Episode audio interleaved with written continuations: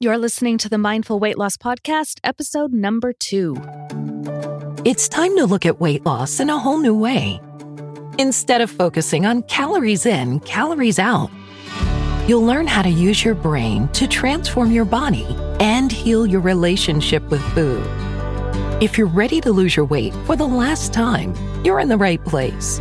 Because it's more than what you eat, it's who you are when you're eating. This is the Mindful Weight Loss Podcast. Here's your host, life and weight loss coach, Dr. Michelle Tupman. Hello, friends. Welcome back. As I was preparing to record this episode, I was looking down at the microphone and I remembered the first time I ever encountered a microphone. I was maybe 10 years old and I was a Girl Scout. I was asked to give the Girl Scout promise at a ceremony. I walked up onto the stage, I stared right into that microphone, and I completely panicked. My leader was standing right there beside me, and I whispered to her, I can't do this. And of course, it got broadcast out to the whole room. Everyone laughed. I was mortified. I thought I was going to literally die from embarrassment. I've been terrified of microphones ever since. I've also been terrified of public speaking and just performing in general. And I've actually passed up on many amazing opportunities that have come my way because of this fear. When I decided to start this podcast, I knew I had to get comfortable putting myself out there. I had to get around my fear somehow. And I did that by using the tool you're going to hear about in this episode. That's the beauty of this work. It's super effective for weight loss, but it also applies to absolutely everything else we want to work on in our lives. So let's get at it, shall we? In the first episode, we started talking about how important it is to move beyond looking at the plants in your garden to the root system deeper below. Our root system is really all about the thoughts and the feelings that we have. Oftentimes, it can be very hard to see what's going on under the surface. We do so many things on automatic, or at least that's how it seems for us sometimes. We also talked about how your thoughts are really the driving force behind the results you have in your life. And this is because your thoughts create your emotions, and those emotions drive you to take certain actions. And of course, it's the culmination of our actions that really give us the results that we have in our life. And this is really key. Our thoughts and feelings are responsible for our results. When it comes to weight, you know, we love, love, love to blame the circumstances in our lives for our weight gain. You know, personally, I like to blame my thyroid and my crazy shifts in the ER for my weight problems. And I hear lots of other blaming as well from others. Women think that they're overweight because of work stress, relationship stress, no time for cooking or self care, too busy with kids, various food allergies, menopause, PCOS, you name it, I've heard it. And one of my favorite excuses that I always hear is sugar. Whenever I teach this concept, someone will inevitably always tell me that their problem isn't really with their thoughts, it's that they're addicted to sugar. They just can't get off of it. So I'm going to mm. come right out and say it sugar is not the problem.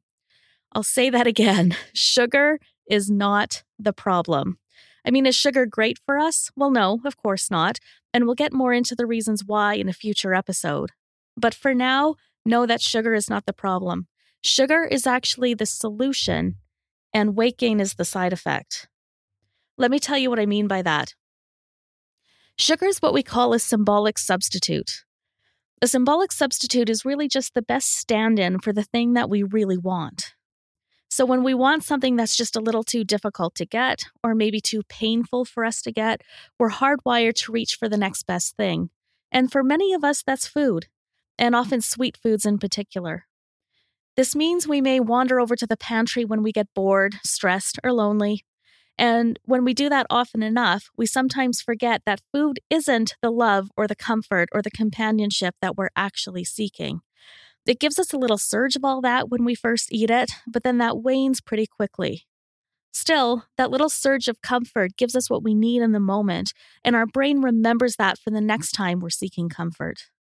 You know, the COVID pandemic has really been a great example of this at work when we're required to socially distance and many of the ways that we were used to getting our needs met were taken away, many people turned to food to fulfill those needs.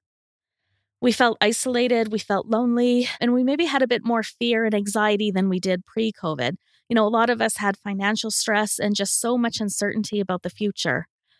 And when we couldn't necessarily turn to our social network or access the supports that we normally would, we turned to food as a symbolic substitute.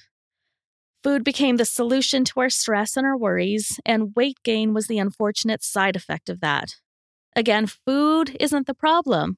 Our underlying thoughts and feelings are what we need to solve for here.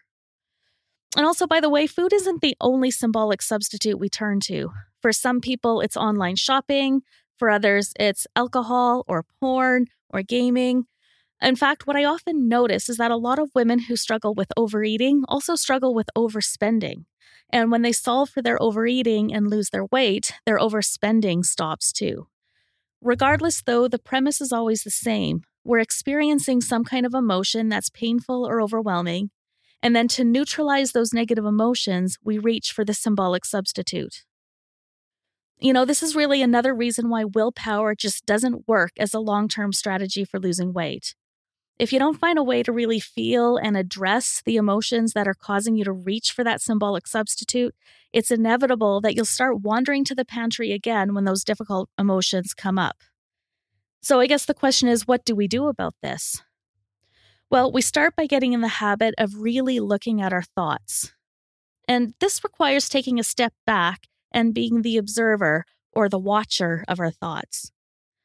It also requires being just a little bit curious and asking ourselves, you know, what's really going on when we start mindlessly reaching into the refrigerator to soothe or to comfort ourselves. We spend a good portion of our days on automatic. Like we do so many things out of habit without actually thinking about it. You know, for example, the alarm goes off in the morning, we hit snooze. Maybe we hit snooze a second time. We get out, we give a little stretch, we wander over to the bathroom, we wash our face, we brush our teeth, we do our hair, we patter down to the kitchen, put on the pot of coffee, make kids breakfast, get ready for our commute to work, and so on. And we do so much of this without really thinking about it, right? So you have to decide to intentionally pay attention to what you're thinking. Just sit back, observe, watch what thoughts your brain tries to offer up to you. Now, this isn't about judging or labeling or being condescending towards yourself in any way. This is simply about noticing. Again, this comes down to being really curious about what's going on and also offering yourself some compassion. It's so easy to start criticizing ourselves when we do this, but that isn't what we're trying to achieve here. What you're really seeking to understand is what you're thinking and also what your thought patterns are like. You know, for example, do you tend to always jump to the worst case scenario or find yourself chasing down some rabbit hole? Just observe how your brain likes to work and be really curious about it.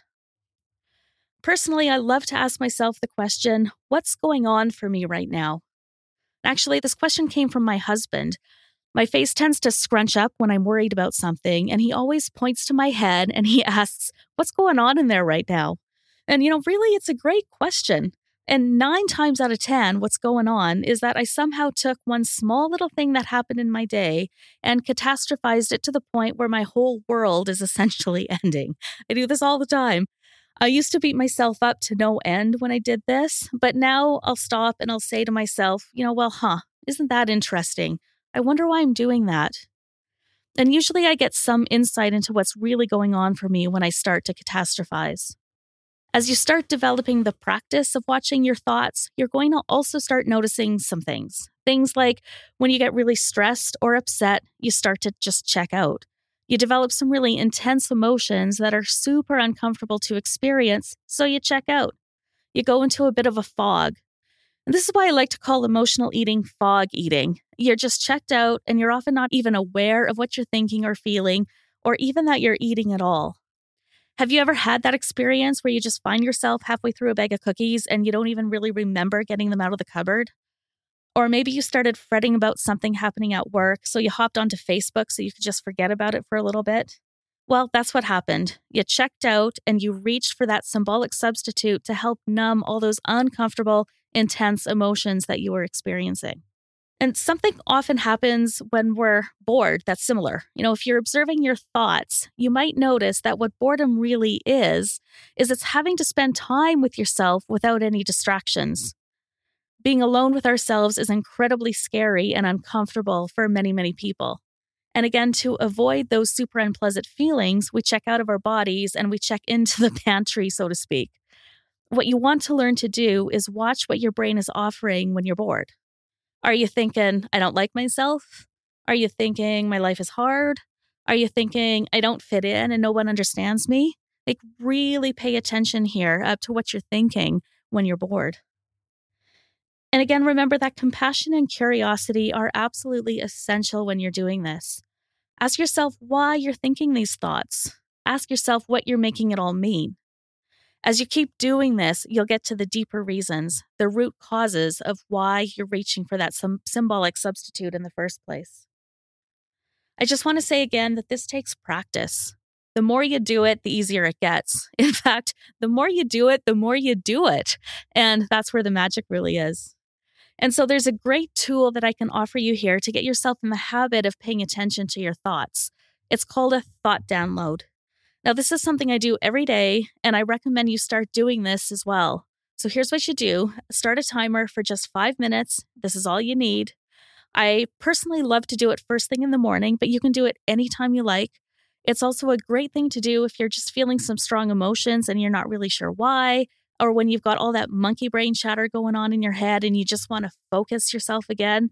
It's also a great thing to do if you're feeling anxious or bogged down with worry or overwhelm. And it's also a great tool to use before bed if you have trouble sleeping with all of the things that are running through your mind when you lie down at night. You just have lots of options here. But again, set a timer for five minutes and then write out everything that's going on in your mind. Write nonstop. Don't let the pen off the paper. You can type too if you prefer, doesn't really matter. The key is nonstop writing until that timer goes off. Five minutes, just get it all out.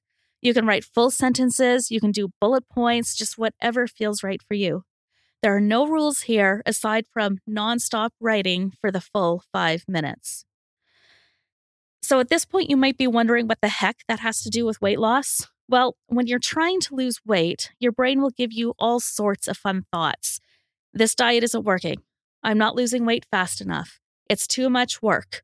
I hate this.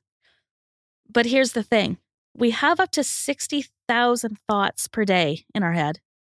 You know, and many of these are superficial, surface level thoughts, but there are deeper thoughts underneath all of that too. Those little thoughts that nag at you, that you push away because you just don't want to face them, but they keep poke, poke, poke, poke, poking at you until eventually you acknowledge them. These are the thoughts that we really want to get at. When you write for five minutes continuously during your thought download, the first things you'll write down are those surface level thoughts that like to dominate your attention. But as you keep going, you start writing down all the good stuff, the deeper thoughts, the real fears, anxieties, trepidations, self judgments, all the things that really drive your behavior. Learning to recognize these thoughts is a skill.